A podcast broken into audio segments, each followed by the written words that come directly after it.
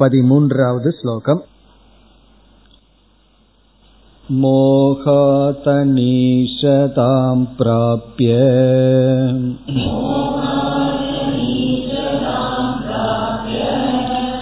மக்னோ வபுஷி சோசதி.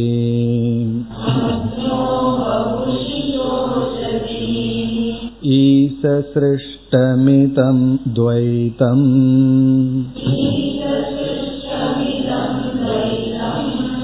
சர்வமுக்தம் சமாசதஹ.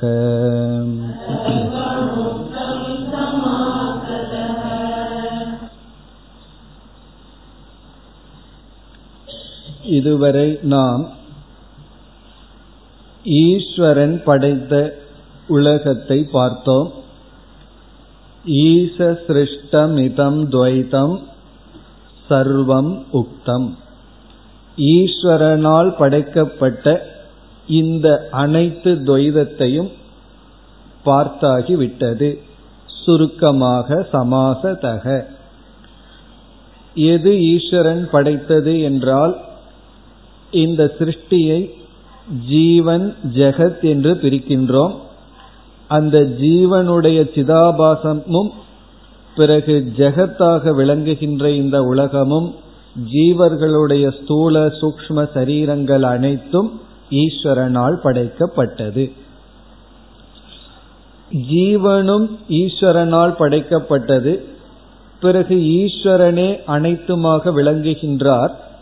ஆனால் ஈஸ்வரன் அசம்சாரியாக இருந்து கொண்டு ஜீவன் மட்டும் ஏன் எப்படி சம்சாரியாக இருக்கின்றான்? அந்த சந்தேகத்தை இங்கு நீக்கினார். மாகேஸ்வரி மாயா அஸ்தி, இறைவனிடத்தில் மாயா என்ற ஒரு சக்தி இருக்கின்றது. அந்த சக்தி விக்ஷேபம் ஆவரணம் என்ற இரண்டு அம்சத்துடன் கூடியது. ஆவரண அம்சமானது ஜீவனை மறைத்து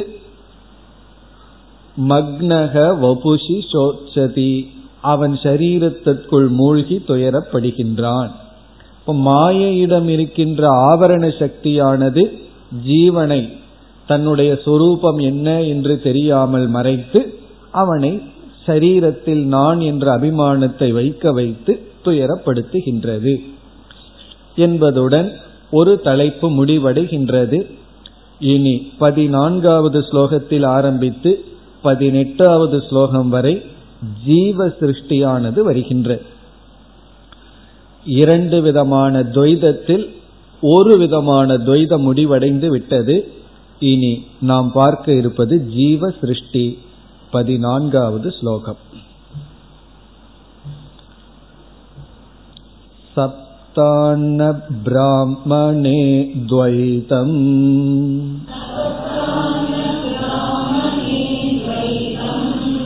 ஜீவ சிருஷ்டம் பிரபஞ்சிதம்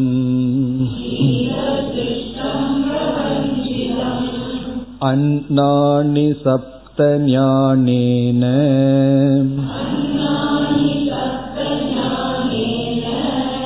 கர்மணா ஜனயத் பிதா.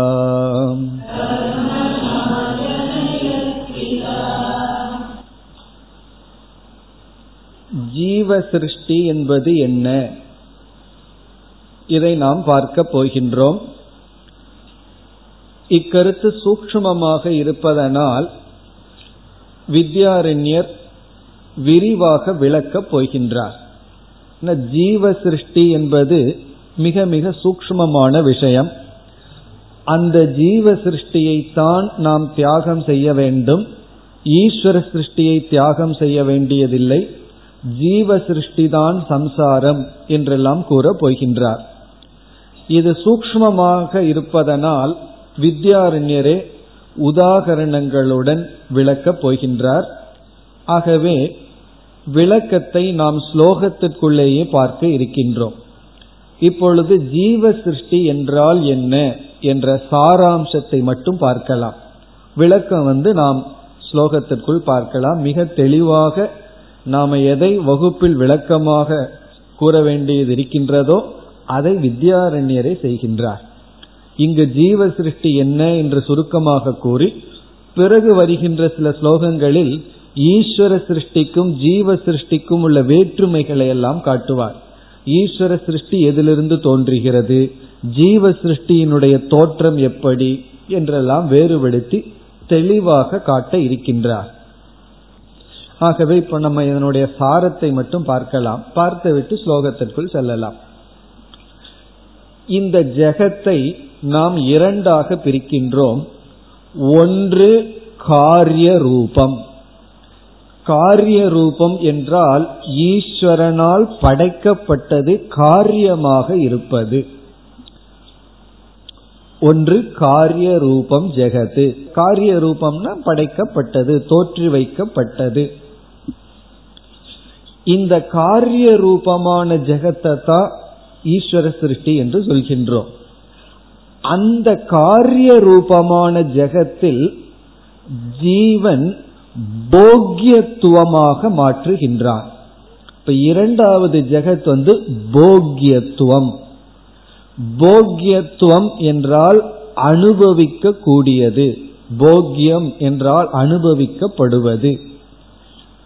அப்ப ஜெகத்து வந்து ரெண்டு விதமான ஜெகத், காரிய ஜெகத், போக்ய ஜெகத். போக்யத்துவம் காரியத்துவம்னு ஜெகத்தை இரண்டா பிரித்து விடுகின்றோம். இதையே வித்யாரண்யர் சொல்ல போகின்றார், இந்த ஜெகத் ரெண்டு சொரூபமாக இருக்கின்றது என்று. இப்ப போக்யத்துவம் என்றால் என்ன? உதாரணமாக பெரியவர் ஒருவர் தன்னுடைய குழந்தையை அழைத்து கொண்டு, தந்தை வந்து குழந்தையை அழைத்து கொண்டு பொம்மை கடைக்கு செல்கின்றார். விதவிதமான பொம்மைகள் எல்லாம் அங்கு இருக்கின்றது. இப்ப தந்தையை பொறுத்தவரை அங்கு இருக்கின்ற பொருள்கள் எல்லாம் காரியம் அல்லது திருஷ்யம். அவர் வெறும் அவர் பார்வைக்குரிய பொருள், அவ்வளவுதான். அது ஒரு திருஷ்யமா இருக்கும், காரியமா இருக்கும், அவ்வளவுதான். ஆனா குழந்தைக்கு அந்த பொருள் வந்து போக்யமாக இருக்கின்றது. போக்யம் என்றால் அந்த பொருளுக்கும் தனக்கும் ஒரு சம்பந்தத்தை குழந்தை உருவாக்கி உள்ளது. என்ன சம்பந்தம்? சுக சாதனம். அந்த பொருள் என்னிடத்தில் வந்தால் எனக்கு சுகமாக இருக்கும் என்று அந்த பொருள் குழந்தைக்கு வெறும் திருஷ்யமாக இல்லை, காரியமாக இல்லை. ஏதோ ஒரு படைப்பு என்ற நோக்கத்தில் குழந்தை பார்க்கவில்லை, அல்லது ஒரு திருஷ்யம், திருஷ்யம்னா பார்க்கப்படும் பொருள் என்ற நிலையில் அந்த பொருள்களை குழந்தை வைக்கவில்லை. பிறகு குழந்தை என்ன பண்ணியிருக்கு? அந்த பொருளுடன் ஒரு விதமான சம்பந்தத்தை உருவாக்கி விட்டது. என்ன சம்பந்தம்னா, விலை கொடுத்து வாங்கினா ஓனருங்கிற சம்பந்தம். இன்னும் வாங்கவில்லை, இருந்தாலும் அது எனக்கு திருப்தியை கொடுக்கின்ற சாதனை, அது எனக்கு இன்பத்தை கொடுக்கின்ற பொருள் என்று ஒரு விதமான ஒரு சம்பந்தத்தை, தனக்கும் அந்த பொருளுக்கும் ஒரு சம்பந்தத்தை உருவாக்கி அந்த பொருள் தன்னை ஈர்க்கின்ற ஒரு பொருளாக மாற்றியுள்ளது. அந்த மாற்றம்தான் ஜீவ சிருஷ்டி என்று சொல்லப்படுகிறது. போக்யத்துவம் என்றால் அதோடு ஒரு சம்பந்தம் உருவாகிவிட்டது. போக்யத்துவம் அது எனக்கு அனுபவத்திற்கு உரியது, நான் அதை விரும்புகின்றேன். இது வந்து விருப்பு மட்டுமல்ல. ஒருவர் வந்து அதே அதே தந்தைன்னு வச்சுக்குவோமே, அந்த குழந்தை வந்து ஐநூறு ரூபாய்க்கான பொருளை சூஸ் பண்ணிடுது. உடனே தந்தை அதை எப்படி பார்க்கறது தெரியுமா? அந்த பொருளை தந்தைக்கு அது போக்கியமாயிருது. காரணம் என்ன? இவ்வளவு ரூபாய் அதை கொடுக்கணுமா? அதை பார்க்கும் பொழுதே தந்தை வந்து அது மீது ஒரு வெறுப்பை உருவாகி விட்டது. ஏன்னா பணம் கொடுக்கணுமேன்னு சொல்லி உடனே அது போக்கியம் தந்தைக்கு ஆகிவிட்டது. குழந்தைக்கு வந்து சுக சாதனமான போக்கியம், தந்தைக்கு வந்து துக்க சாதனமான போக்கியம். இப்ப வேற பொம்மைய வந்து தந்தை எப்படி பார்ப்பார்னா ஒரு விதமான பிரச்சனை இல்லாம பார்ப்பார், திருஷ்யமா பார்ப்பார். எந்த பொம்மைய குழந்தை தேர்ந்தெடுத்து விட்டதோ உடனே தந்தைக்கும் அது போக்கியம் ஆகிவிட்டது. அது வந்து வேறு விதத்தில் துக்க ரூபமான போக்கியம். பணம் இருந்ததுன்னா சுக ரூபமான போக்கியம், பணமும் மனமும் இருந்தால். இப்போ ஒரு பொருளுடன் நான் எந்த சம்பந்தமும் மானசீகமா வைக்காம வெறும் சாட்சியாக கேவலமாக பார்த்தால் அது ஈஸ்வர சிருஷ்டி. அந்த ஈஸ்வர சிருஷ்டி மீது என்னுடைய ராகத்வேஷங்களினால் காமக்ரோதங்களினால் ஏதாவது ஒரு சம்பந்தத்தை அது போக்கியம் என்று நான் பார்த்தால் அது ஜீவ சிருஷ்டி. இந்த போக்கியத்துவத்தை செய்வது ஜீவன், அந்த பொருளை உருவாக்குவது ஈஸ்வரன். அப்படி இந்த உலகத்துல எத்தனையோ பொருள்களை பார்க்கிறோம். சில பொருள்கள் தான் நமக்கு போக்கியம் ஆகின்றது, சில பொருள்கள் மீதுதான் நமக்கு போக்கியத்துவம் வருகின்றது. போக்கியத்துவம் என்றால் அனுபவ விஷயம். இங்க ரொம்ப சூக்ஷ்மமானது. திருஷ்யமும் அனுபவ விஷயம்தான். இப்ப நான் ரெண்டு பொம்மையும் அந்த குழந்தை பார்க்குது, அந்த பொம்மைக்கு எந்த பொம்மை வேண்டுமோ அதுதான் போக்கியம். இனி ஒன்னு திருஷ்யம், திருஷ்யம்னா அதையும் பார்க்கின்றோம், ஆனா சம்பந்தம் இல்லாமல் பார்க்கின்றோம். அதனால நமக்கு சுகமும் இல்லை துக்கமும் இல்லை. ஆனா எந்த பொருளை போக்கியமா பார்க்கிறோமோ அதுல சுகம் வரலாம், துக்கம் வரலாம், குரோதம் வரலாம், என்ன வேண்டுமானாலும் வரலாம், பொறாம வரலாம், என்ன வேண்டுமானாலும் வரலாம். அப்படி இறைவன் படைத்த இந்த உலகத்தில் சில பொருள்களை நாம் என்ன செய்கின்றோம், போக்கியமாக மாற்றுகின்றோம் சில காலங்கள். பிறகு அதே குழந்தை பெரியதாகிவிட்டது அப்படின்னா அந்த பொருள்கள் எல்லாம் போக்கியம் அல்ல, அது திருஷ்யமாகி விடுகின்றது, அல்லது வெறும் காரியம், ஏதோ ஒரு ப்ராடக்ட், அதோடு நின்று விடுகின்றது. அப்படி ஈஸ்வரன் படைத்த இந்த ஜெகத்தின் மீது ஒவ்வொரு ஜீவர்களும் ஒவ்வொரு விதத்தில் அதை பார்க்கின்றார்கள். ஒருவர் எப்படி பார்க்கிறார்கள் வேறா இருக்கும், இனி ஒருவர் பார்க்கின்ற விதம் வேறா இருக்கும். எப்படி இவர்கள் பார்க்கிறார்கள் அடிப்படையில அந்த பொருள் இவர்களுக்கு சுகத்தையோ துக்கத்தையோ ஏதோ ஒரு மன விகாரத்தை கொடுக்கும். அது மன சஞ்சலமா இருக்கலாம், மன அமைதியா இருக்கலாம், என்ன வேண்டுமானாலும் இருக்கலாம். சில பேர்த்து கோயிலுக்குள்ள போனோம்னா மன அமைதியை கொடுக்குது, சில பேர்த்துக்கு அது கொடுப்பதில்லை, வேற ஏதாவது கொடுக்கின்றது. அப்படி நம்ம ஒரு பொருளிலிருந்து ஒரு மாற்றத்தை நமக்குள் அடைந்து நாம் போக்தாவாக ஆகின்றோம் என்றால் அதற்கு காரணம் அந்த பொருள் மீது நாம படைத்த ஒரு உலகம். அந்த போக்கியத்துவம் தான் ஜீவ சிருஷ்டிகி. அதைத்தான் விளக்க இருக்கின்றார். அதாவது உதாரணம் எல்லாம் சொல்லி எப்படியெல்லாம் நம்ம ஜீவ சிருஷ்டி செய்கின்றோம், இந்த ஜீவ சிருஷ்டிக்கு காரணம் என்ன, எப்படி துயரத்தை கொடுக்கின்றதுன்னெல்லாம் வித்யாரண்யரை விளக்க போகின்றார். அதனால ஜீவ சிருஷ்டி உன்ன எனக்கு தெளிவாகவில்லையேன்னா தெளிவாக கூடாது, இப்பொழுது இனிமேல் தான் தெளிவாக வேண்டும், ஏன்னா அதை தெளிவுபடுத்த போகின்றார். இப்ப வந்து சுருக்கமா என்ன ஜீவ சிருஷ்டின்னு பார்த்தோம். இறைவன் படைத்த இந்த உலகத்தில் நாம் அதோடு ஒரு மனதில் ஒரு சம்பந்தத்தை வைத்து அது நமக்கு ஒரு விஷயமாக மாற்றுவது. முன்ன வந்து திருஷ்யம், இப்பொழுது விஷயம். விஷயம்னா எனக்கு அது அட்ராக்டிவ் ஆப்ஜெக்ட், என்னை அது கவர்கின்ற ஒரு பொருள். இது மனிதர்கள், பொருள்கள் எல்லாமே, எதையெல்லாம் நம்ம இந்த உலகத்துல நம்மோடு மனதிற்குள் சம்பந்தப்படுத்தி நமக்கு போக்கியத்துவமாக மாற்றுகின்றோமோ அது ஜீவனுடைய சிருஷ்டி. இந்த ஜீவ சிருஷ்டியே பிறகு ரெண்டா பிரிக்க போற, சாஸ்திரியம் அசாஸ்திரியம் எல்லாம் பிரிக்க போற. இப்போ இந்த இடத்துல வந்து ஜீவ சிருஷ்டினா நான் ஈஸ்வர சிருஷ்டி மீது செய்த ஒரு கற்பனை, என்னால் ஏற்றி வைக்கப்பட்ட ஒன்று, அதை போக்கியமாக நான் பார்த்தல். ஒண்ணுமே பார்க்காம பேசாம இருந்தேன்னா அது வந்து ஈஸ்வர சிருஷ்டியை ஈஸ்வரனாவே பார்க்கிறது. ஆனா அதை விட்டுட்டு நான் என்னுடைய ராகத்வேஷத்தின் தூண்டுதலினால் போக்கியமாக பார்ப்பது ஜீவ சிருஷ்டி. இப்ப இதுதான் விஷன், இதுதான் சாரம். நீ இதனுடைய விளக்கம் பிறகு வரும். பிறகு இந்த ஸ்லோகங்களில் என்ன செய்கின்றார் வித்யாரண்யர், ஜீவ சிருஷ்டியை பிருகதாரண்யக உபனிஷத்திலிருந்து எடுத்துக்கொண்டு உதாகரணமாக கொடுக்கின்றார். இந்த ஜீவ சிருஷ்டிக்கு உதாகரணம் பிருகதாரண்யகத்திலிருந்து எடுத்துக் கொள்கின்றார். சப்தான்ன பிராமணம் என்று அங்கு வருகின்றது. முதல் அத்தியாயத்தில் ஐந்தாவது செக்ஷன்.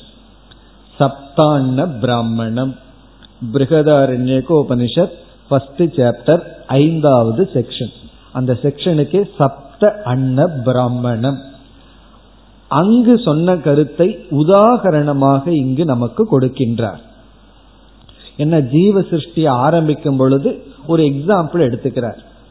அங்கு என்ன வந்துள்ளது, ஜீவன் ஏழு விதமான போக்கியங்களை படைக்கின்றான். சப்தன ஏழு. அன்னம் என்றால் போக்கியம் அல்லது சிருஷ்டி. ஏழு பொருள்களை இவன் அன்னமாக்குகின்றான். அன்னமாக்குகின்றான்னா போக்கியமாக மாற்றுகின்றான். அந்த ஏழு உதாகரணம் தான் உபனிஷத்திலேயே. எல்லாமே எதையெல்லாம் நம்ம போக்கியமாக்குறோமோ அதெல்லாம் நம்ம சிருஷ்டி தான். ஆனா உபனிஷத்துல ஏழு விதமான அன்னம் சொல்லப்பட்டுள்ளது. அன்னம் என்றால் போக்கியம். ஒரு ஜீவன் ஏழு விதமான பொருள்களிடத்தில் போக்கியமாக மாற்றுகின்றான். இப்ப இந்த டேபிள் மீது நான் ஒரு பத்து இருபது பதார்த்தம் வச்சிருக்கேன்னு வைங்களேன். அதுல உங்களுக்கு ஏழு தான் அட்ராக்டிவா இருக்கு. அப்ப என்ன ஆகுனா, மீதி வந்து அந்த நேரத்துக்கு அது பொருள் ஆக்கல. ஏழைத்தான் நீங்க கவனிக்கிறீர்கள். அதை வந்து இது இப்படி இருந்தா நல்லா இருக்கு, இது எனக்கு வேண்டும், இல்ல இங்க ஏழு பொருள்களை விலைக்கு வாங்கலான்னு முடிவு பண்ணா அந்த ஏழு பொருள்கள் என்னாகும், போக்கியமாகின்றது. மீதியை பற்றி இப்பொழுது நாம் பேசவில்லை. அதுபோல ஒரு ஜீவன் எந்த பொருள்கள் மீது போக்கியத்துவத்தை ஏற்றி வைக்கின்றான்கிற இடத்துல உபனிஷத் ஏழு தத்துவத்தை எடுத்துக்கொண்டு இந்த ஏழையும் ஒரு ஜீவன் என்ன செய்கின்றான், போக்கியமாக மாற்றியுள்ளான் என்று உபனிஷத்தில் கூறியுள்ளது. அந்த கருத்தை வித்யாரண்யர் முதலில் எடுத்துக்கொள்கின்றார். பிறகு இந்த கருத்தை விட்டுட்டு அவர் பொதுவான விசாரத்துக்கு வருவார். ஆகவே ஜீவ சிருஷ்டிக்கு உதாகரணம் பிருகதாரண்யக ஸ்ருதியிலிருந்து எடுத்துக்கொண்டு வருகின்றார்.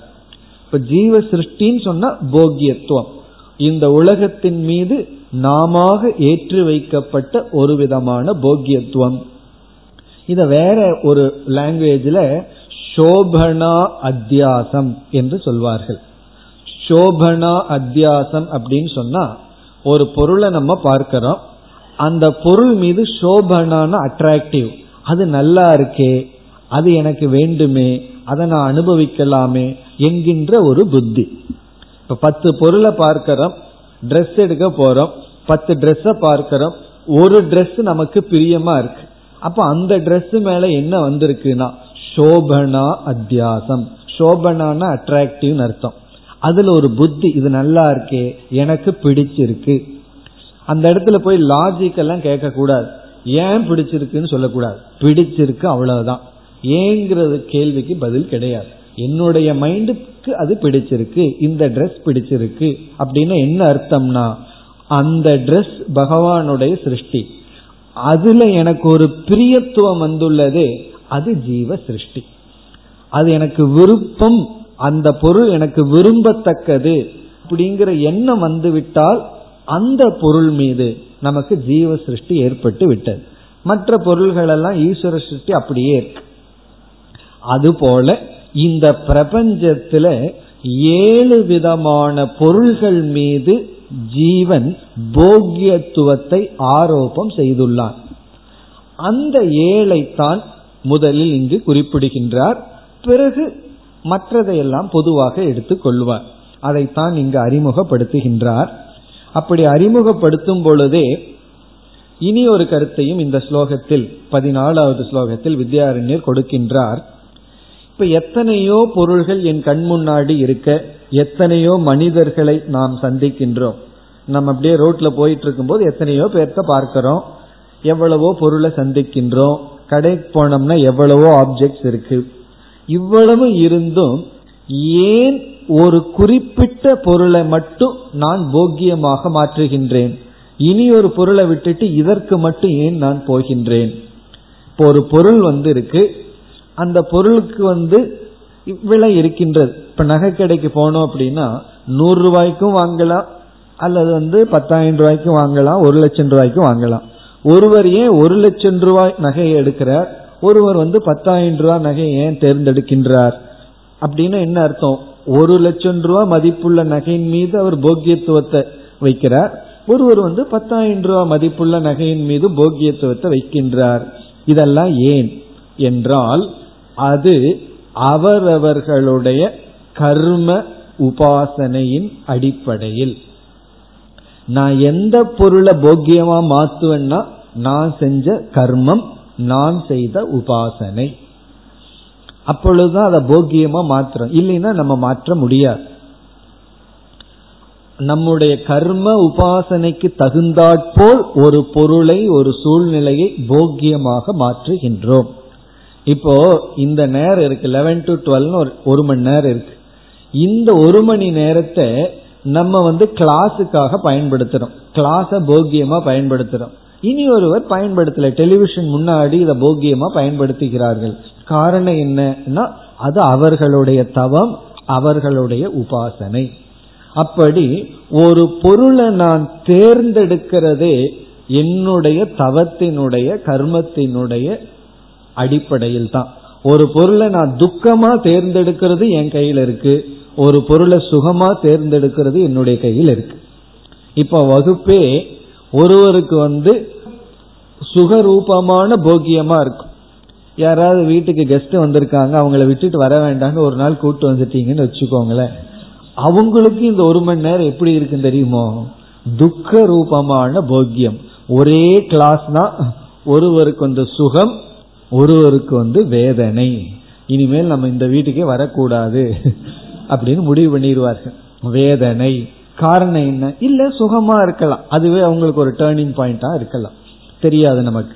அப்படி ஒரே ஒரு சூழ்நிலை எப்படிப்பட்ட போக்கியமாக மாற்றப்படும், அல்லது ஏன் அதை நான் போக்கியமா மாற்றுகின்றேன், அது எதனுடைய அடிப்படையில்னா நம்முடைய கர்ம வினை, நம்முடைய உபாசனை. நாம் செஞ்ச கர்மத்தின் அடிப்படையிலும் உபாசனையின் அடிப்படையிலும் ஒரு சூழ்நிலையை போக்கியமா மாத்திரம். அது மட்டுமல்ல, எதை போக்கியமா மாத்திரம், பிறகு அதை எப்படி மாத்துகின்றோம் அதுவும் நம்முடைய கையில தான் இருக்கு. அதை பகவான் படைக்கவில்லை. இப்ப பகவான் வந்து குறையே சொல்ல முடியாது, பகவான் வந்து நிந்திக்கவே முடியாது. காரணம் என்ன? என்னுடைய கர்மம், என்னுடைய உபாசனையினால ஒரு பொருளை நான் போக்கியமாக மாற்றுகின்றேன்.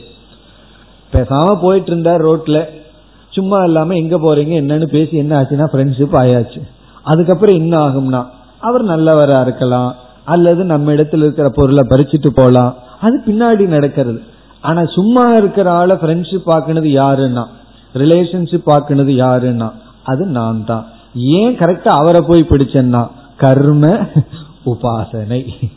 நம்முடைய அவரை போய் குறை சொல்லக்கூடாது, இவர் வந்ததிலிருந்து தான் எனக்கு கஷ்டம்னு சொல்லக்கூடாது. சில பேர் சொல்லுவாங்க அவ வீட்டுக்கு வந்தா எல்லாமே அவுட்டு, அப்படி கிடையாது.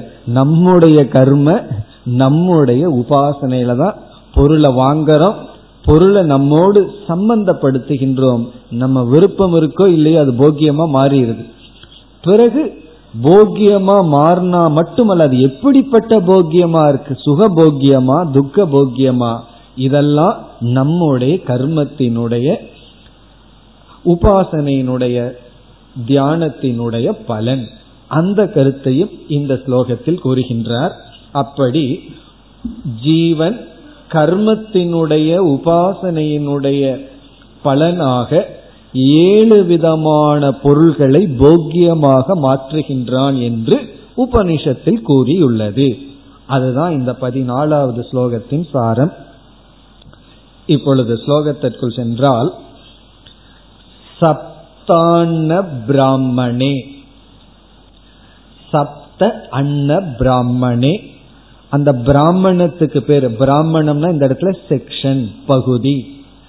ஐந்தாவது பகுதிக்கு பெயர் சப்தான்ன பிராமணம். அந்த பிராமணத்தில் பிருகதாரண்யக உபனிஷத்தில் முதல் அத்தியாயத்தில் ஐந்தாவது பகுதியில், அந்த ஐந்தாவது பகுதிக்கு செக்ஷனுக்கு பேர் தான் சப்தான்ன பிராமணம். அந்த பிராமணத்தில் ஜீவ சிருஷ்டம் துவைதம் பிரபஞ்சிதம், பிரபஞ்சிதம்னா விளக்கப்பட்டுள்ளது. என்ன விளக்கப்பட்டுள்ளது? ஜீவ சிருஷ்டம் துவைதம், ஜீவனால் படைக்கப்பட்ட துவைதமானது விளக்கப்பட்டுள்ளது. ஜீவ சிருஷ்டம் துவைதம், ஜீவனால் படைக்கப்பட்ட, அதாவது இறைவன் படைக்கப்பட்ட சிருஷ்டியில இவன் படைக்கப்பட்ட அந்த போக்கியத்துவம், அது அனுபவ விஷயம், என்னோடு சம்பந்தம் அப்படிங்கிறத அந்த துவைதமானது பிரபஞ்சிதம் விளக்கப்பட்டுள்ளது. பிறகு இரண்டாவது வரியில் சப்த அண்ணாணி, சப்தன ஏழு, அண்ணாணினா இந்த இடத்துல போக்கியங்கள், ஏழு விதமான போக்கியம். இந்த உலகத்துல எத்தனையோ இருக்கு, ஆனா ஏழு உபனிஷத் அங்க எடுத்துள்ளது. அதுல நமக்கு அவ்வளவு தாற்பயம் கிடையாது, நம்ம என்ன வேணாலும் எடுத்துக்கலாம், எல்லாத்தையும் எடுத்துக்கிறோம். எதையெல்லாம் நான் போக்கியமா பார்க்கிறேனோ அதெல்லாம் என்னுடைய சிருஷ்டி தான். சப்த அண்ணாணி, ஏழு போக்கியங்களை, அதாவது அந்த ஏழுமே உண்மையிலேயே பகவான் படைச்சதுதான், எல்லாமே பகவான் படைச்சது. அதுல ஏழு பதார்த்தங்களை, ஏழு விதமான போக்கியங்களை கடைசி பகுதி பிதா அஜனயத். இந்த இடத்துல பிதா அப்படிங்கிற சொல்லுக்கு ஜீவக அப்படிங்கிறது பொருள். ஜீவன் அஜனயத் படைத்துள்ளான், படைக்கின்றான். ஏன் ஜீவனுக்கு பிதா அப்படின்னு வந்துள்ளதுன்னா இவனும் படைக்கிறான் அல்லவா, சிருஷ்டியை இவனும் செய்கின்றான். நம்மளும் சிருஷ்டி செய்யும் போது பிதா ஆகின்றோம், பிதான சிருஷ்டி செய்பவர். இங்க ஜீவன் வந்து அவன் போக்கியத்துவத்தை சிருஷ்டி செய்வதனால், ஒரு பொருளை பேசாம விட்டிருந்தா நல்லா இருந்திருக்கும், அதை சும்மா இல்லாம அதுல ஒரு போக்கியத்துவத்தை இவன் சிருஷ்டிக்கின்றான் அல்லவா, அந்த சிருஷ்டி செய்வதனால் பிதா ஜீவன் அஜனயத். அஜனயத்னா படைத்தான், படைத்துள்ளான். எதை படைத்துள்ளான்? சப்த அண்ணாணி, ஏழு விதமான போக்கியத்துவத்தை படைத்துள்ளான். இந்த ஏழு விதம்னு எங்கெங்கன்னு இனிமேல் சொல்ல போறார். எந்தெந்த இடத்துல இவன் படைத்துள்ளான்னு அடுத்த ரெண்டு ஸ்லோகத்துல சொல்லுவார். இப்ப ஏழு விதமான உணவுகளை, அதாவது போக்கியத்தை ஜீவன் படைத்துள்ளான். சரி, இவன் இவ்விதம் படைப்பதற்கு காரணம் என்ன? ஞானேன கர்மணா, இங்க ஞானேன உபாசனையினால், இவன் செய்த உபாசனையினாலும், கர்மணா இவன் செய்த கர்ம பலத்தினாலும், கர்மத்தின் காரணத்தை கொண்டும் உபாசனையினாலும். உபாசனைனா மானசம் கர்ம, கர்மன காய்கம் வாச்சிகம் கர்ம, நாம செய்த செயலின் அடிப்படையில் நாம் படைத்துள்ளோம். அதனாலதான் ஏதாவது பொருளை நம்ம பார்த்து அதுல போக்கியத்துவம் வந்துடுது, போக்கியத்துவத்தை நம்ம படைச்சிட்டோம் அப்படின்னா அதற்கும் நம்ம தான் பொறுப்பு. அது வந்து ரொம்ப அட்ராக்டிவா இருந்தது, அதனாலதான் அந்த பொருளை நான் தேர்ந்தெடுத்துன்னு சொல்லக்கூடாது. அது ஏன் உனக்கு அட்ராக்டிவ் ஆச்சுன்னா, உன் கண்ணு ஏன் கெட்டு போச்சுன்னா அந்த நேரத்துல, அது உன்னுடைய கர்ம, உன்னுடைய உபாசனையினுடைய பலன். அல்லது நல்ல விஷயத்த உன்னை நீ தேர்ந்தெடுக்கவில்லை, அது ஏன்னா அது உன்னுடைய கர்ம, உன்னுடைய உபாசனை. ஒரு புஸ்தகம் வாங்க போறோம் அப்படின்னு சொன்னா நம்ம வந்து புரட்டி புரட்டி பார்ப்போம், கடைசியில பிரைஸ பார்ப்போம். சீப்பா இருந்தாத்தான் வாங்குறது, இல்லைன்னா வாங்க மாட்டேன். கண்டென்ட் முக்கியம் கிடையாது, பிரைஸ் தான் முக்கியம். பிரைஸ் சீப்பா இருந்தா வாங்கிடுறது, புஸ்தகம் பெருசா இருக்கணும், பிரைஸ் சின்னதா இருக்கணும். அப்ப நம்மளுடைய கவனம் எதில் இருக்கு? நமக்கு வந்து காஸ்ட்ல இருக்கு. சில பேர் வந்து கண்டென்ட்டை பார்க்கிறார்கள், அந்த கண்டென்ட் பிடிச்சதுன்னா அது எவ்வளவு இருந்தாலும் வாங்கறதுன்னு சொன்னா, இப்ப அந்த புஸ்தகத்தை நம்ம போக்கியமா மாத்துறது எதன் அடிப்படையில மாத்திருக்கோம்? நமக்கு வந்து பொருள்ங்கிறது முக்கியத்துவம்ங்கிற அளவுக்கு பக்குவம் இருந்ததுன்னா அந்த அடிப்படையில மாத்துவோம், அறிவுல முக்கியத்துவம் இருந்ததுன்னா அந்த அடிப்படையில நம்ம மாத்துவோம். ஆகவே நாம ஒரு பொருளை போக்கியமா மாத்துறதா மாத்தாததாங்கிறது நம்முடைய தவம், நம்முடைய கர்மத்தின் அடிப்படையில். அந்த புஸ்தகத்துக்குள்ள நம்ம மனதில் இருக்கிற ஒரு பெரிய சிக்கலை தீர்க்கிறதுக்கான தீர்வு அதற்குள்ள இருக்கலாம், ஒரு கதை இருக்கலாம், அந்த கதை வந்து நம்ம மனதில் இருக்கிற பெரிய கஷ்டத்தை நீக்கலாம். ஆனா ஒரு அஞ்சு ரூபா அதிகமா இருந்திருக்கும், அதுக்காக நம்ம வாங்காம விட்டுருப்போம். அப்ப என்ன இதுல இருந்து என்ன தெரிகிறதுனா, ஒரு பொருளை நம்ம வந்து போக்கியமா மாத்துறதும் மாத்தாததும் நம்முடைய வினை பயன், நாம் செய்த கர்மத்தினுடைய பலன். அந்த பலனின் அடிப்படையில தான் எத்தனையோ பொருள்கள் இந்த உலகத்துல இருந்தாலும் சில பொருள்களோடு நம்ம தொடர்பு வச்சிருக்கோம், சில பொருள்கள்ல இருந்து சுக துக்கங்களை நாம் அனுபவிக்கின்றோம். மற்ற பொருளோடு ஏன் தொடர்பு வரவில்லை, சுகமும் வரல துக்கமும் வரலைன்னா அதற்கு நமக்கு கர்மம் இல்லை. எப்படின்னா விட்டு விட்டாய் விடுகின்றாய்ங்கிறார். அதனுடைய அர்த்தம் என்னன்னா, ஒரு பொருள் இருக்கிற போக்கியத்துவத்தை நீ தியாகம் பண்ணிட்டீன்னா அந்த பொருள் உனக்கு சுகத்தையும் கொடுக்க முடியாது துக்கத்தையும் கொடுக்க முடியாது. அந்த பொருள்ல இருந்து விடுதலை. இந்த போக்கியத்துவத்தை நாம் உருவாக்குகின்றோம். எதன் அடிப்படையில்? நம்முடைய கர்ம வினையின் அடிப்படையில். அதுதான் ஞானேன கர்மனா, நம்முடைய உபாசனை, நாம் செய்த செயல். இதன் அடிப்படையில் ஏழு விதமான போக்கியத்துவத்தை ஒரு ஜீவன் படைத்துள்ளான். இந்த கருத்து பிருகதாரண்யக உபனிஷத்தில் சப்தான்ன பிராமணத்தில் கூறியுள்ளது. இனி அந்த ஏழு என்ன, அதை அடுத்த இரண்டு ஸ்லோகங்களில் கூறுகின்றார். பதினைந்து பதினாறு இந்த இரண்டு ஸ்லோகங்களில் அந்த ஏழு விதமான அன்னம், ஏழு விதமான போக்கியம் கூறப்படுகின்றது. இரண்டு ஸ்லோகத்தை இப்பொழுது பார்ப்போம். மர்த்யான்னமேகம் தேவான்னே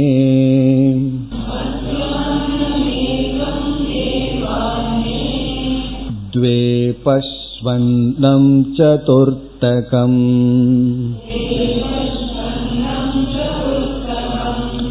அந்யத்ரதயமாத்மார்த்தம்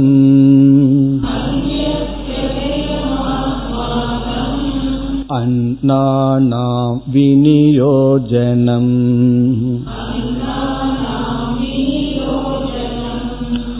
வ்ரீஹ்யாதிகம் தர்ஷபூர்ணம்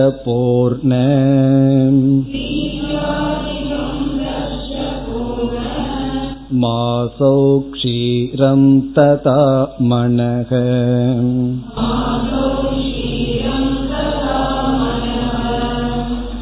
வாக் பிராணச்சேதி சப்தத்வம்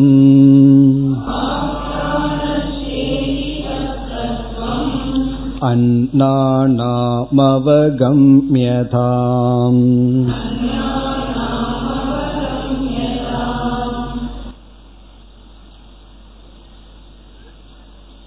ஏழு விதமான பொருள்களிடத்தில் இவன் போக்கியத்துவத்தை உருவாக்கி உள்ளான். அந்த ஏழு விதமான பொருள்கள் என்ன என்று இங்கு சொல்கின்றார். இந்த ஏழு விதமான பொருள்களையும் பல கோணங்களில் பிரிக்கப்பட்டுள்ளது. ஒன்று சாதன அன்னம், இனி ஒன்று சாத்திய அன்னம் என்று பிரிக்கப்பட்டுள்ளது. சிலதெல்லாம் சாதன அன்னம், சிலதெல்லாம் சாத்திய அன்னம். முதல் நான்கு சாதன அன்னம், கடைசி மூன்று சாத்திய அன்னம் என்று பிரிக்கப்பட்டுள்ளது. அது ஒரு கோணத்தில். இந்த ஏழு விதமான பொருள்கள்ல முதல் நான்கு பொருள்கள் சாதனம், இவன் வந்து மற்றவர்களுக்கு இதை கொடுக்கின்றான். பிறகு மூன்று, கடைசி மூன்று சாத்திய அன்னமாக இருக்கின்றது. அதாவது நம்ம படைப்பு ஒரு பொருளை வந்து சாதனையா பார்க்கிறோம், பிறகு இனி ஒரு பொருளை சாத்தியமாக பார்க்கின்றோம்.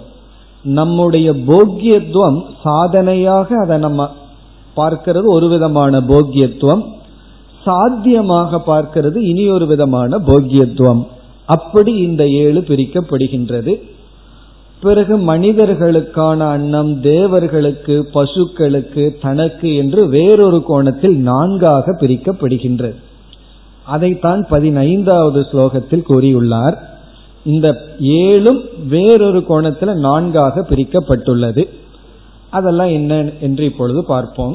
இப்போ முதல் அன்னம், முதல் அன்னம் என்னன்னா நாம் சாப்பிடுகின்ற பொருள்கள், அதாவது சாதாரணம் அன்னம். சாதாரணம் அன்னம்னா காமன் ஃபுட், நம்ம சாப்பிட்ற பொருள்கள். அரிசி பருப்பு இதெல்லாம், அதான் முதல் அன்னம். எத்தனையோ பயிரினங்கள் எல்லாம் வந்து இருக்கு, இப்ப எத்தனையோ வந்து பூமியிலிருந்து விளைகின்றது, அதை எல்லாத்தையுமா சாப்பிட்றோம். அதுல சிலதைத்தான் நமக்கு உணவாக எடுத்து கொள்கின்றோம். உணவுங்கிற புத்தியை சிலதில் தான் வைக்கிறோம். எவ்வளவோ தாவரங்கள் வந்தாலும் அந்த தாவரத்துல சிலதுதான் உணவாகின்றது. அந்த எதெல்லாம் நமக்கு உணவாகின்றதோ அது முதல் அன்னம். அத வந்து பதினாறாவது ஸ்லோகத்துல விரீகியாதிக்கம்னு சொல்ற. விரீகியாதிக்கம்னா நெல் முதலிய. இப்ப நம்ம முதல்ல என்ன புரிந்து கொள்கின்றோம், சாப்பிடுகின்ற பொருள் எதெல்லாம் நம்ம சாப்பிட்றோமோ ஈட்டபுளோ அதெல்லாம். ஆனா உபனிஷத்து வந்து பூமியிலிருந்து விளையிறத சொல்லுது. சில பேர் ஆடு மாடு ஊர்வன பரப்பன அதையெல்லாம் கூட அன்னமா மாத்திருக்காங்க. அது அவர்களுடைய சிருஷ்டி. எதை அன்னமா மாத்துறதுங்கிறது அவங்களுடைய கர்ம வினைக்கு தகுந்த மாதிரி. பள்ளி முதல் கொண்டு எல்லாத்தையும் பூனை பள்ளி எல்லாத்தையும் சாப்பிட்றதுதான். எது கிடைக்குதோ, ஊறக்கூடாது, பறக்கக்கூடாது, நடக்கக்கூடாது, பிடிச்சு சாப்பிட்றது. அப்படியெல்லாம் சில பேர் இருக்கிறார்கள். எது நம்ம சாப்பிடுகின்றோமோ அது சாதாரண அன்னம், அது மர்த்திய அன்னம் அப்படின்னு சொல்லப்படுகிறது. மனிதனுடைய அன்னம் நம்ம சாப்பிட்ற பொருள்கள் அது வந்து மர்த்திய அன்னம். இப்போ முதல் அன்னம் மர்த்திய அன்னம். மர்த்திய அன்னம் அப்படின்னா மனிதர்களுடைய உணவு. நம்ம மனிதர்கள் உணவுன்னு சொன்னா நம்ம சாப்பிட்ற பொருள்கள் எல்லாம். அது ஒரு போக்கியத்துவம் தானே. போக்கியத்துவம்னா என்ன, எத்தனையோ பொருள்கள் இருந்த போதிலும் எந்த பொருளை வந்து சாப்பிடலாங்கிற புத்தியில பாக்கிறோமோ அப்ப என்ன ஆகுதுன்னா அந்த பொருள் மீது போக்கியத்துவத்தை ஏற்றி வைத்து விட்டோம். அது ஒன்று. இரண்டு மூன்று, இங்க ஏழு அன்னத்துல முதலாவது அன்னம் மர்த்தி அன்னம். இரண்டு மூன்று, இந்த இரண்டும் தேவான்னம், தேவர்களுக்கான அன்னம் என்று சொல்லப்படுகிறது. தேவ அன்னம் தேவான்னம் அப்படின்னு பிரிக்கப்படுகிறது. எது டூ அண்ட் த்ரீ, ரெண்டும் மூன்றும். அப்ப தேவர்களுக்கான அன்னம் இரண்டு. அது என்னவென்றால் ஜீவன் என்ன செய்கின்றான், தர்ஷ பூர்ணம் அப்படின்னு ரெண்டு யாகம். தர்ஷ அப்படின்னு ஒரு யாகம், பௌர்ணமாசம் பூர்ணமாசம் சேர்ந்து தர்ஷ பூர்ண மாசம்னு சொல்றோம். அது ரெண்டு விதமான யாகம், தர்ஷம் பூர்ண மாசம். அமாவாசை என்னைக்கு பண்றது தர்ஷம், பௌர்ணமி என்னைக்கு பண்றது பூர்ண மாசம்னு தர்ஷ பூர்ண மாசம்னு சொல்றோம். அந்த ரெண்டு யாகத்துல சில பொருள்களை ஜீவன் என்ன செய்கின்றான், தேவர்களுக்கு உணவாக கொடுக்கின்றான். இப்ப தேவர்களுக்கு இது போகட்டும்னு சொல்லி தேவர்களுக்கு என்னென்ன ஆகுதி கொடுக்கிறோமோ அதை வந்து யார் செய்கின்றார், ஜீவன் செய்கின்றான். அப்ப ஜீவன் எப்படி பார்க்கின்றான், அந்த யாகத்திற்கான பொருள்களில் அந்த ரெண்டு யாகத்திலையும் சில பொருள்களை தேவர்களுக்கு உணவு என்று இவன் பார்க்கின்றான். அது இவனுடைய போக்கியத்துவம். இப்போ முதல் அன்னம் வந்து மனிதனுக்கு நேரடி உணவாக அமைகின்ற சாப்பாடு பொருள்கள் நெல் முதலியன. இரண்டு மூன்று, இந்த ஏழுல டூ அண்ட் த்ரீ, அதை வந்து தேவான்னம் அப்படின்னு சொல்றோம். தேவர்களுக்கான உணவு அதை யாரு படைக்கிறான்னா அதையும் மனிதன் தான் படைக்கிறான், நம்ம தான் அதையும் படைக்கின்றோம். அது வந்து தர்ஷ பூர்ண மாச யாகத்தில். பிறகு நான்காவது பால் மில்க். மற்ற மிருகங்கள் வந்து வளர்கின்ற சமயத்துல நம்ம வந்து பாலை வந்து கொடுக்கிறோம் மற்ற மிருகங்களுக்கு. இப்போ ஒரு நாயை வளர்த்தினோம்னாலும் ஆரம்ப காலத்துல என்ன பண்றோம், அந்த நாயை வளர்த்துறதுக்கோ பூனையை வளர்த்துறதுக்கோ நம்ம வந்து பாலை வந்து மிருகங்களுக்கு உணவா கொடுக்கிறோம். அப்ப மிருகத்துக்கு பால் அப்படிங்கிறது உணவாகின்றது, அல்லது அந்த மிருகம் தன்னுடைய தாயிடமிருந்து பாலை எடுத்துக் கொள்கின்றது, ஆகாரமாக எடுத்துக் கொள்கின்றது. அப்படி நான்காவது அன்னம் பசு அன்னம். இது வந்து இப்ப மூன்றாவது ஒன்னு மர்த்தி அன்னம், அதுல நம்பர் ஒன். இரண்டாவது தேவான்னம் டூ அண்ட் த்ரீ. மூன்றாவது வந்து பசு அன்னம், பசு அது வந்து பால். இது மூன்று, ஒன் டூ த்ரீ. ஆனா இதுல வர்ற நாலாவது கணக்கு புரியுதோ? இந்த கணக்கு புரியலன்னா அப்புறம் வேதாந்தம் புரியாது. ரொம்ப எளிமையான கணக்கு தான். ஏழுல நம்பர் ஒன் ஃபர்ஸ்ட் ஃபர்ஸ்ட் ஏழு அன்னத்துல முதல் அன்னம் வந்து மர்த்தி அன்னம்னு போயிடுது. அது என்னன்னா நம்ம சாப்பிட்றதெல்லாம் சாப்பிட்ற பொருள்கள். நம்பர் டூ, அதுல வந்து ரெண்டு மூணு வந்துருது. இந்த ரெண்டுமே தேவாண்ணம் ஆயிடுது. பிறகு நம்பர் ஃபோர், ஃபோர்த் வர்ற அன்னம் வந்து மூன்றாவதான பசு அன்னம், அது வந்து பால். இனி கணக்கு சுலபம். மீதி அஞ்சு ஆறு ஏழு கடைசி மூன்றும் ஆத்மாண்ணம் அப்படின்னு சொல்லப்படுகிறது. ஆத்மாண்ணம்னா தனக்கான அன்னம், ஜீவன் தனக்கான அன்னம். அது என்ன அப்படின்னு சொன்னா, வாக், நம்முடைய வாக்கு, நம்முடைய பிராணன், நம்முடைய மனம், ஐந்தாவது மனம், ஆறாவது வாக், ஏழாவது பிராணன். அந்த லிஸ்ட் படி பார்த்தோம்னா ஐந்தாவது அன்னம் மனம், ஆறாவது வாக், ஏழாவது பிராணன். இப்ப இந்த ஏழையும் வரிசையா சொல்ல வேண்டும்னு சொன்னா, ஒன்று முதல் அன்னம் வந்து நெல் முதலியன, இரண்டாவது தேவர்களுக்காக கொடுக்கப்படும் ஆகுதி, இரண்டு மூன்று நம்ம என்னெல்லாம் தேவர்களுக்கு ஆகுதி கொடுக்கிறோமோ அதெல்லாம், நான்காவது பால், ஐந்தாவது மனம், ஆறாவது வாக், ஏழாவது பிராணன். இதுதான் சப்த அன்னம். ஏழு அன்னம் இதுதான்.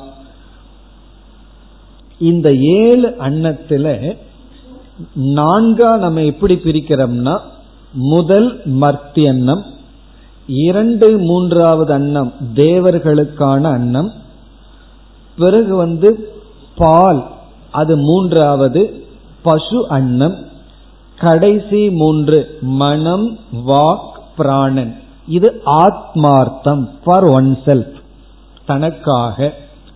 இந்த மூன்று ஆத்மார்த்தம்னு சொல்ற இந்த மூன்றையும் தான் சாத்திய அன்னம்னு சொல்லப்படுகிறது. முதல் நான்கு சாதன அன்னம், முதல் நான்கு சாதன அன்னம், கடைசி மூன்று சாத்திய அன்னம். இங்கே ரொம்ப அழகான ஒரு கருத்து மறைஞ்சிருக்கு. இது என்ன சாத்திய அன்னம், சாதன அன்னம்? மனம் வாக் பிராணன் இது என்ன அன்னம் அப்படின்னு சொன்னா, நாம் வந்து இந்த உலகத்துல எத்தனையோ பொருள்கள் இருந்த போதிலும் சில பொருள்கள் மீதுதான் போக்கியத்துவத்தை வைக்கின்றோம் அல்லவா? அது ஒரு விதமான போக்கியத்துவத்தை வைக்கிறோம். இப்போ ஒரு பொருளை பார்த்து ஒருவன் ஒரு விதமான போக்கியமா சொல்றான், இனியொருவர் அதே பொருளை வேறு விதத்துல பார்க்கிறார்கள், அதனால வேறு விதத்துல அதனிடமிருந்து பலனை அனுபவிக்கிறார்கள்.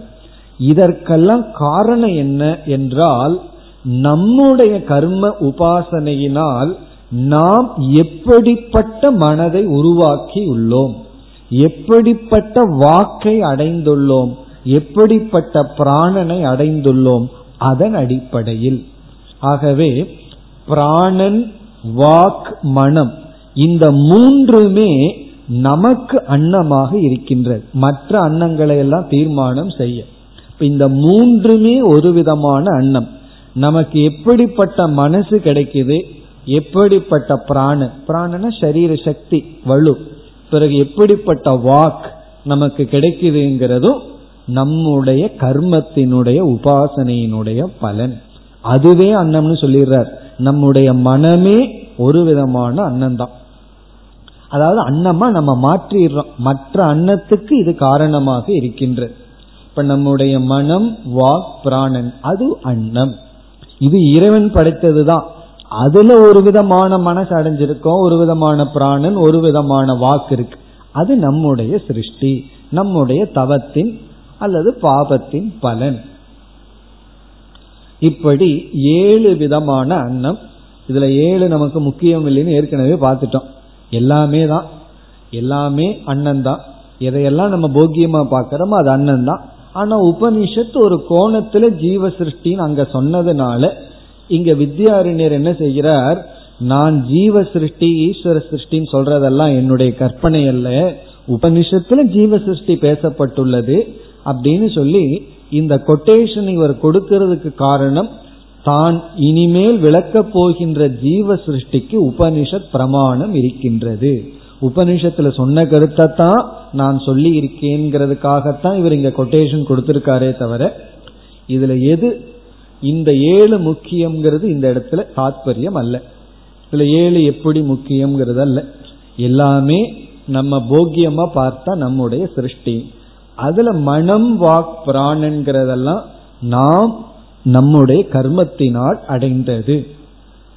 அதனாலதான் பகவான் கீதையில தெய்வீ சம்பத் ஆசுர சம்பத்தை சொல்லும் பொழுது ஒரு பெரிய லிஸ்ட கொடுத்து இதெல்லாம் தெய்வீ சம்பத்துடன் பிறந்தவர்களுக்கு இருக்கும்னு சொல்றார். அசுர சம்பத்தை சொல்லி அசுர சம்பத்துடன் பிறந்தவர்களுக்கு இது இருக்கும்னு சொல்றார். காரணம் என்ன, நம்ம பிறக்கும் பொழுதே ஒரு விதமான மனதுடன் வந்துள்ளோம். எப்படி சிலர் வந்து செல்வந்தர்கள் சூழ்நிலையில பிறக்கிறார்கள், அந்த பணத்தோட பிறக்கிறார்கள், அதுபோல ஒரு விதமான சம்ஸ்காரத்துடன் நாம் பிறந்துள்ளோம். அதனாலதான் சிலருக்கெல்லாம் தானம்ங்கிறது சுபாவமா இருக்கும், அப்படியே தூக்கி கொடுப்பார்கள். சில பேர்த்துக்கு வந்து கை நீளவே நீள ரொம்ப கஷ்டப்படணும், ஒன்ன தூக்கி கொடுக்கணும்னா நரக வேதனையா இருக்கும். சில பேர்த்துக்கு கோபம் வராம இருக்கிறது சுபாவமா இருக்கும், சில பேர்த்துக்கு கோபம்ங்கிறது சுபாவமா இருக்கும். காரணம் என்னன்னா அவரவர்கள் அந்தந்த சம்ஸ்காரத்துடன் மனதுடன் பிறந்துள்ளார்கள். அதுக்கும் காரணம் யாருன்னா நம்ம சம்பாரிச்சதுதான். அப்ப உடல் ஆரோக்கியம், மன ஆரோக்கியம், வாக்கினுடைய ஆரோக்கியம், இதெல்லாம் யாருன்னா நம்ம சம்பாரிச்சது. பிறகு வந்து அப்பா சம்பாரிச்சு வச்சிருப்பார், பையன் வந்து சீக்கிரமா என்ன பண்ணி வச்சிருப்பான், முடிக்கலாம் அல்லது பத்து மடங்கு அதிகரிக்கலாம். அதே போல நம்ம சம்பாரிச்சு வச்ச சம்ஸ்காரத்தை நம்ம வந்து கெடுத்துடலாம் அல்லது வளர்க்கலாம். அந்த சுதந்திரமும் மனிதர்களுக்கு இருக்கின்றது. மனம் வாக் பிராணன் இதை இவர் அன்னம்னு சொன்னதனுடைய அடிப்படை என்னவென்றால் அதுவும் எப்படிப்பட்ட மனம் வாக் பிராணன் சரீரம் நமக்கு கிடைச்சிருக்குங்கிறதும் நாம் செய்த ஞானம் கர்மம் இதனுடைய பலன். அதை குறிப்பிடத்தான் இந்த கருத்து இங்கு இருக்கின்றது. இனி நாம் ஸ்லோகத்திற்குள் சென்றால்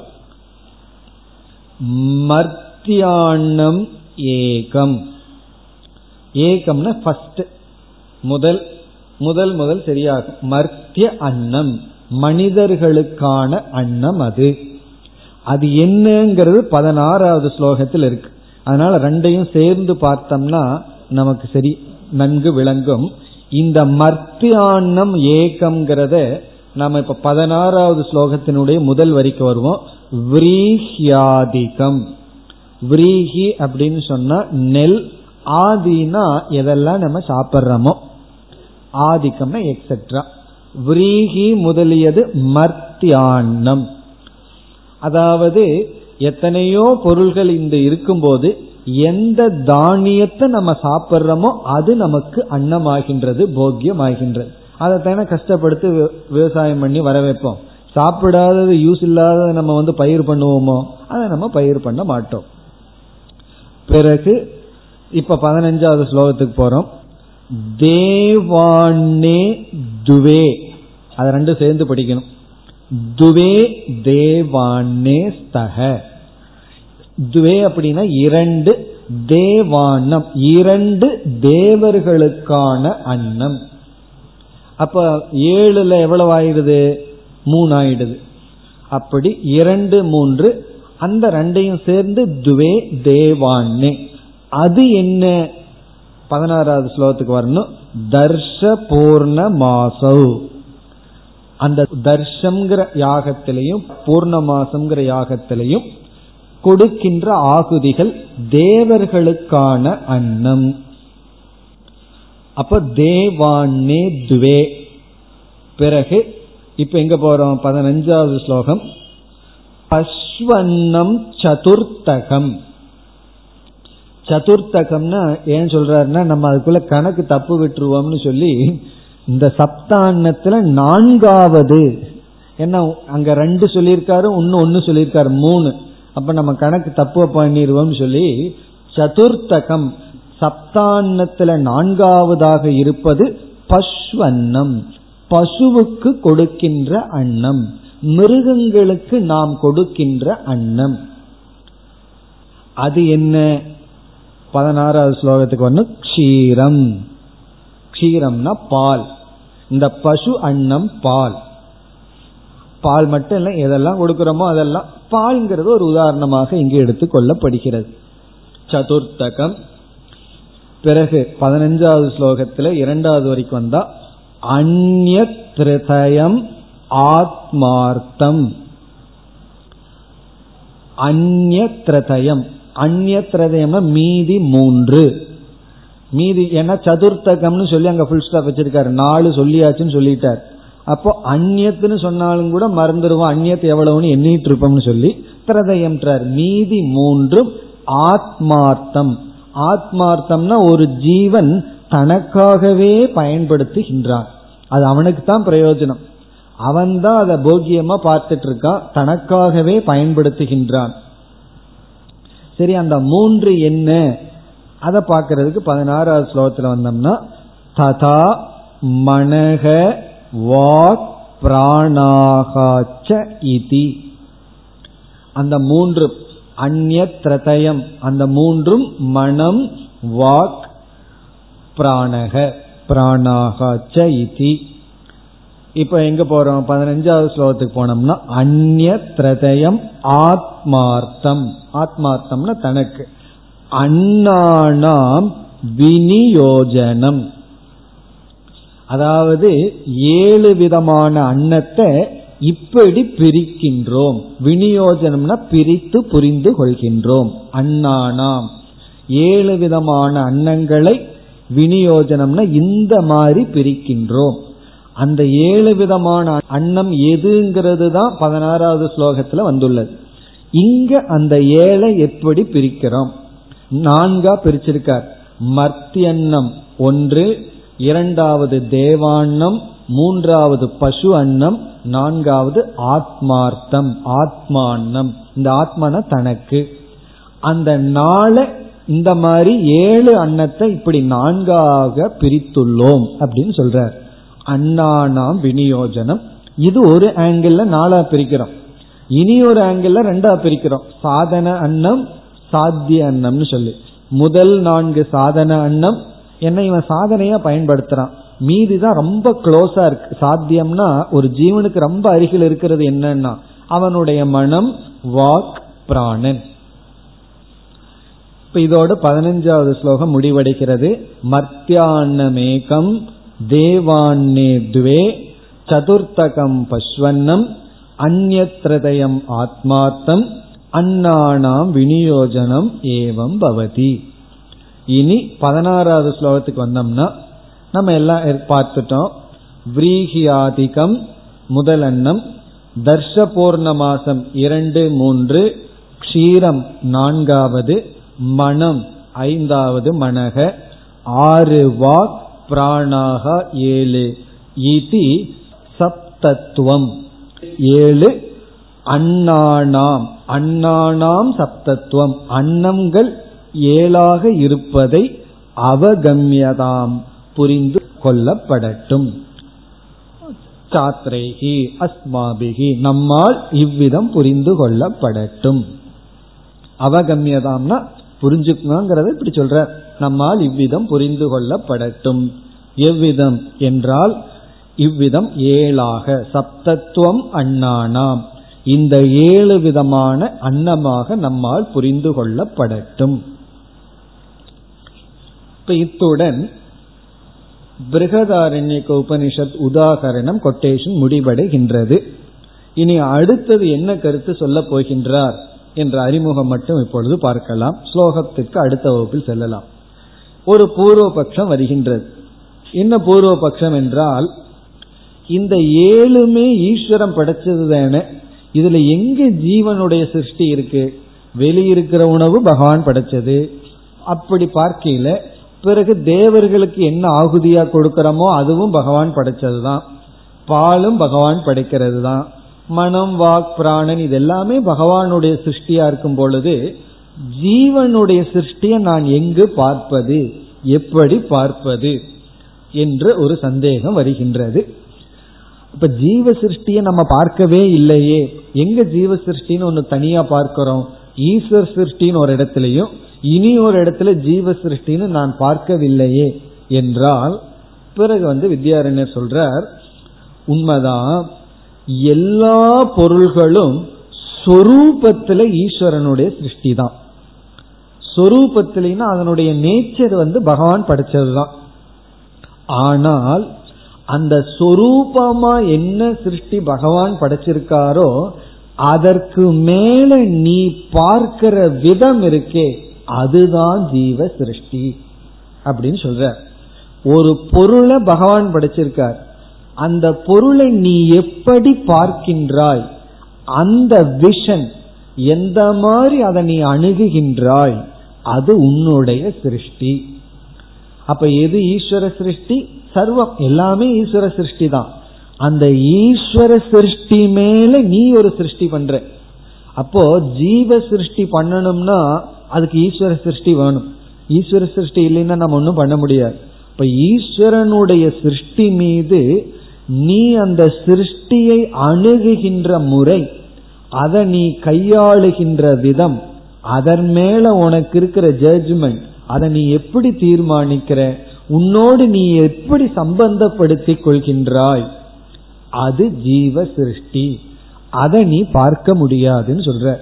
அது வெளியே கிடையாது, அது மானசம்னு சொல்ல போற, அது உன்னுடைய மனசுக்குள்ளதான் இருக்கு. பிறகு ஈஸ்வர சிருஷ்டி ஒன்று, ஜீவ சிருஷ்டி எவ்வளவுனா எவ்வளவு ஜீவனோ அவ்வளவு சிருஷ்டி. ஞானிகளுக்குள்ள வேணா ஒத்து போலாம். காரணம் என்ன, நீயும் பிரம்மனா பாக்கிற நானும் பிரம்மனா பாக்கிறேன்னு சொல்லி ஒரே சிருஷ்டியா இருக்கும். பிறகு எத்தனை ஜீவர்களோ அத்தனை சிருஷ்டி இருக்கு. அது மட்டும் இல்ல, பகவானை விட நம்ம வந்து பெரிய ஆட்கள், நம்ம வந்து அவ்வளவு குயிக்கா சிருஷ்டிய மாத்திடுவோம். நேற்று தான் நல்லா இருந்தா இன்னைக்கே திடீர்னு கோபம் வந்ததுன்னா அதுதான் நம்ம சிருஷ்டியினுடைய மகிமை. திடீர்னு ரெண்டு பேர் சேர்ந்து சிரிச்சு பேசிட்டு இருப்பார்கள், திடீர்னு ரகலை வரும். என்னன்னா அதுக்குள்ள சிருஷ்டி மாறியாச்சுன்னா அதுக்கப்புறம் மறுபடியும் சேர்ந்து கொள்வார்கள். அதனால விவஸ்தை இல்லாம நம்ம படைப்போம். ஒரு நேரம் வந்து ஒரு பொருளை பார்க்கிற விதம் ஒரு மாதிரி இருக்கு, அடுத்த நேரம் வேற விதத்துல பார்த்துட்டு இருப்போம். அப்படி அதெல்லாம் ஜீவனுக்கு ஜீவன் மாறுபடும். ஜீவனிடத்திலேயே நொடி பொழுதும் மாறுபடுகின்றது. எந்த நேரத்துல எப்படி நம்ம ஒன்ன பார்க்கின்றோம், இது வந்து ஜீவ சிருஷ்டி. இதை நம்ம பார்க்க முடியாது. இதெல்லாம் எதற்கு சொல்கிறீர்கள்னா, இந்த ஜீவ சிருஷ்டி தான் உனக்கு சம்சாரத்தை கொடுக்கின்றது, ஈஸ்வர சிருஷ்டி அல்ல. மேலும் அடுத்த வகுப்பில் பார்ப்போம்.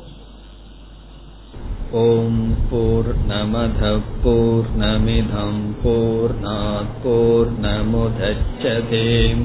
பூர்ணஸ்ய பூர்ணமாதாய பூர்ணமேவாவசிஷ்யதே. ஓம் சாந்தி சாந்தி சாந்தி.